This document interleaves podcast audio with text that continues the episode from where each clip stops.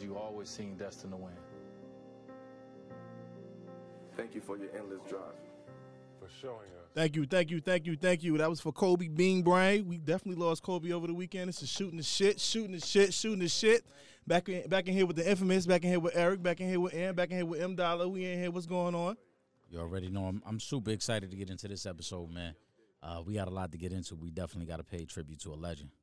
Talk about it. Yes, talk sir. about it. Talk about it. So we had a legend uh, lo- lose his life over the weekend. He was with his daughter, uh, a few other individuals. Um, they were just taking a you know regular trip, going to uh, have their kids go play basketball. Something normal that that was something normal for them to take a helicopter. For us, it's like take you know being in a, uh, on a train or being in the car, or something like that. Something that he was doing on a regular.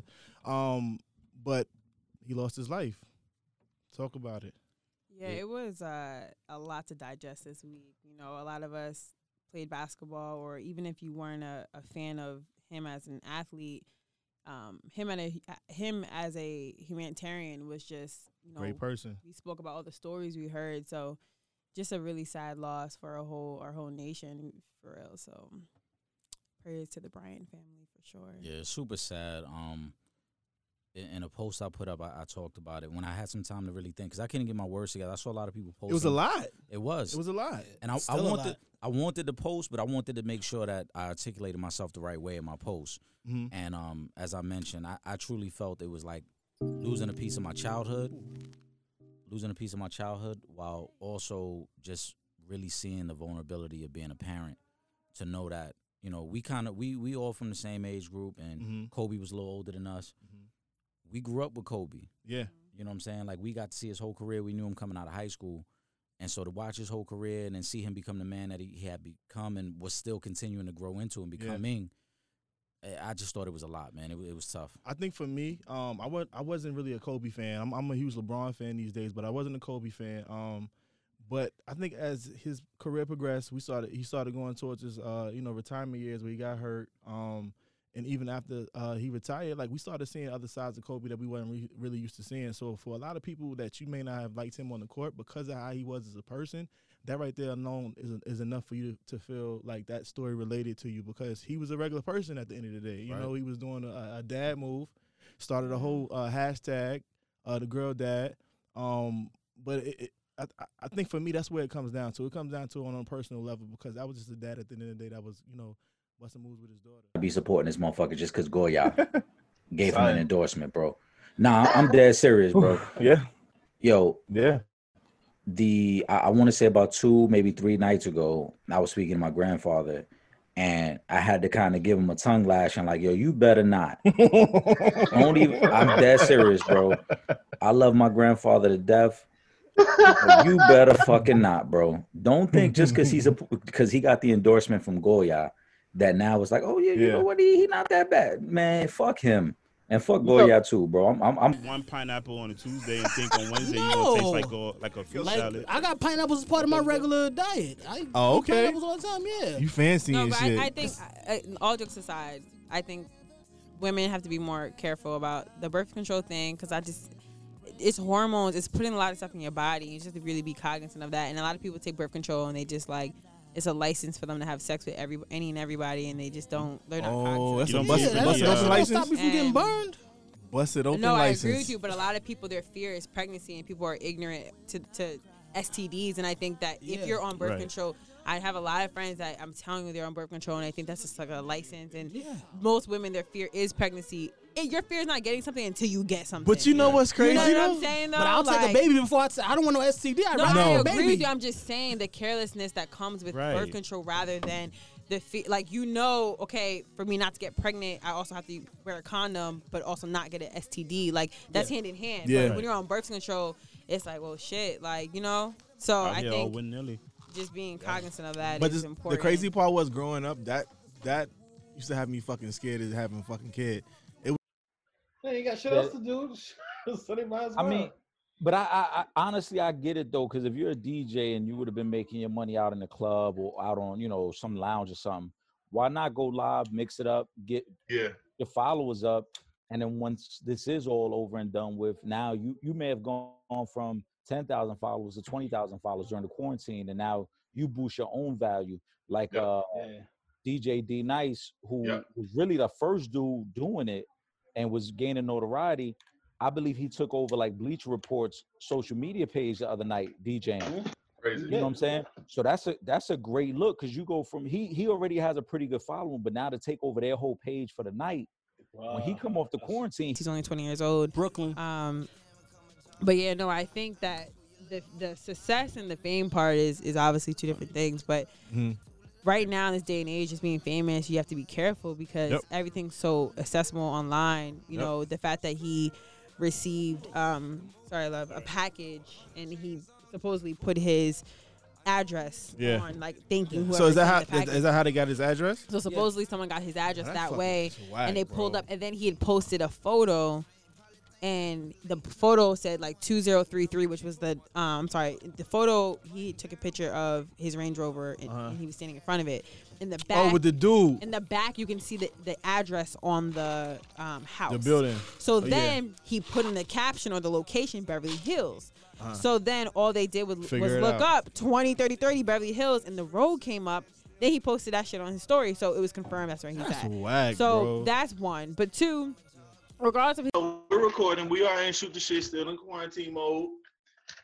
We st- we still in quarantine mode, and we and we talk right now. We just we just talking about a lot of shows that we've uh, we're just going back to on shows that we were watching, and nostalgic shows and things that were going on.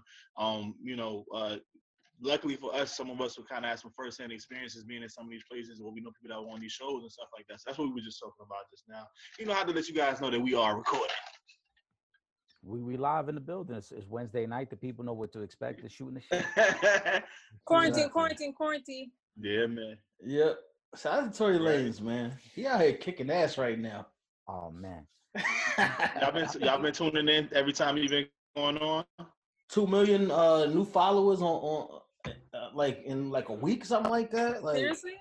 yeah, his, his numbers is Two million new crazy. Followers. He broke the TikTok record immediately. Yeah, and he broke the Yeah, um IG record too. Yeah, he broke them Wow. both. And I mean, the streams on the album. I don't know if y'all heard it. The new Toronto joint is that it's solid. It's It's solid. all right.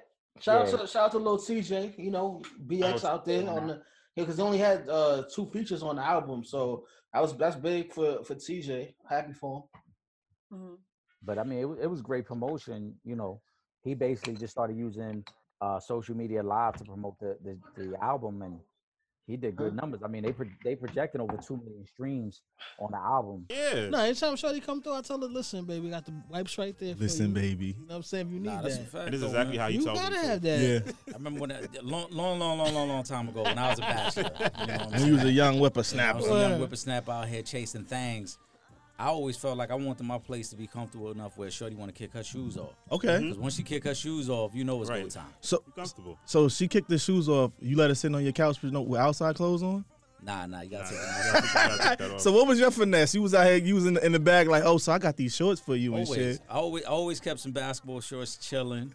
Um, I always made sure, I always made sure the temperature in the house was was a, a nice, cool sixty-five ish. Okay. You know what I'm saying? Because that's when they want the blanket, they want the hoodie. Mm. You know what I'm Snuggle saying? up a little bit. Right. Then they get comfy. Then they want to put their feet on you. They want, you know what I'm saying? You want something to drink? Right. You got to you got to get that going. Some of y'all cats out here with that little, little rotating fan and shit in the middle of the summer. Yo. Shorty Y'all know what y'all doing, comfy yo. with. No, no, no.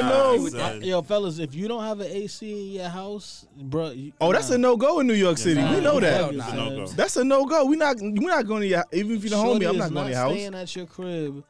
I'm not even saying like if I go to visit my peoples and it's like slave heat in there, I'm not even about to stay Yeah. there. So you know ain't no feeling about to stay in and you ain't got no AC in your house in the summertime. You got that fan on one. What? Yo, clean it out, yo. all the You dust is up in that joint. You put it on three, it makes too much noise. You Word. can't hear the TV. So mm. let's open the door for everybody. So What I strikes- actually heard that in the again, this may be I may not be correct, but um, I've heard in the gay community that there's still a lot of discrimination between gay black men and white males because at the end of the day, whether you're gay or not, having white privilege as a white male is still a thing. Most certain things, but I'll let you tell that. Yeah, no, I, you know, I had I kept seeing the story pop up of um, first of all condolences uh, to uh, Ahmaud Arbery's family and, and friends.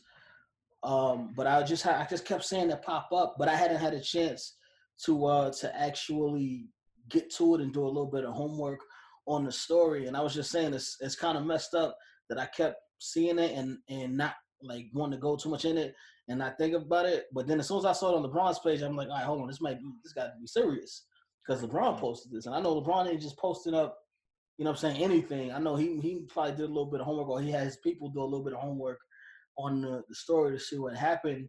And um, like you said, Sean, so basically this uh, Ahmaud was hunted down by this uh, father and the son, this Caucasian father and son, and they um they murdered this man, and they haven't been, well, at least as far as the last time I checked, they hadn't been arrested or charged with anything.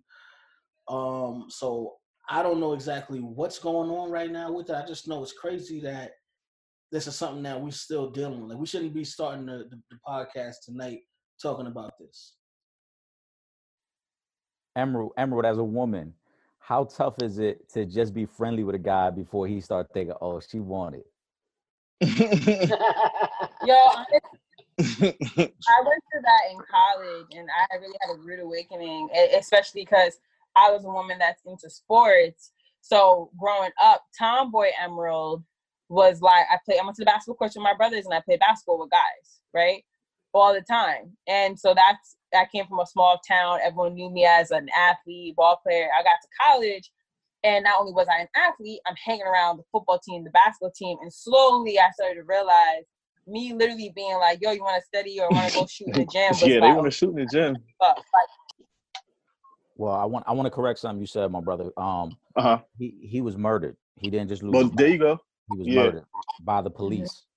Uh, something that has become far too frequent in society now. Um, said that's you know that's that's how he felt. How you feel about um August spilling the beans? August August broke the code. First of all, you, like you you don't you don't you don't you don't speak on your dick. Whether it's in the, whether whether no no no on some on some G shit though. Whether you making up stories about about ladies that you fucked, Uh-huh. or whether you telling motherfuckers about the ladies that you that you fucked. Now today, like I was off of work and I got in my car and started doing Uber Eats. And I didn't even need to because I was home on a paid day. But I was like, fuck this. I don't know what's Get gonna happen. Right, you know what I'm saying? So it's like Right. this I've always preached entrepreneurship, like financial freedom, flexibility. And if this wasn't something that like I, I even went to my mom's house yesterday and um I have any checks I get, I put her her old address um, or her my old address. And um I was thinking about the three checks that I'm getting have nothing to do with my job or media. It's like other sources that I'm like, I always say like you have to have different sources because if one source is cut off and that's your livelihood that you're eating off of, that sucks. Out here, listen, y'all be cool like y'all be cool until next quarantine episode. We gonna holler. Yes, Peace. sir.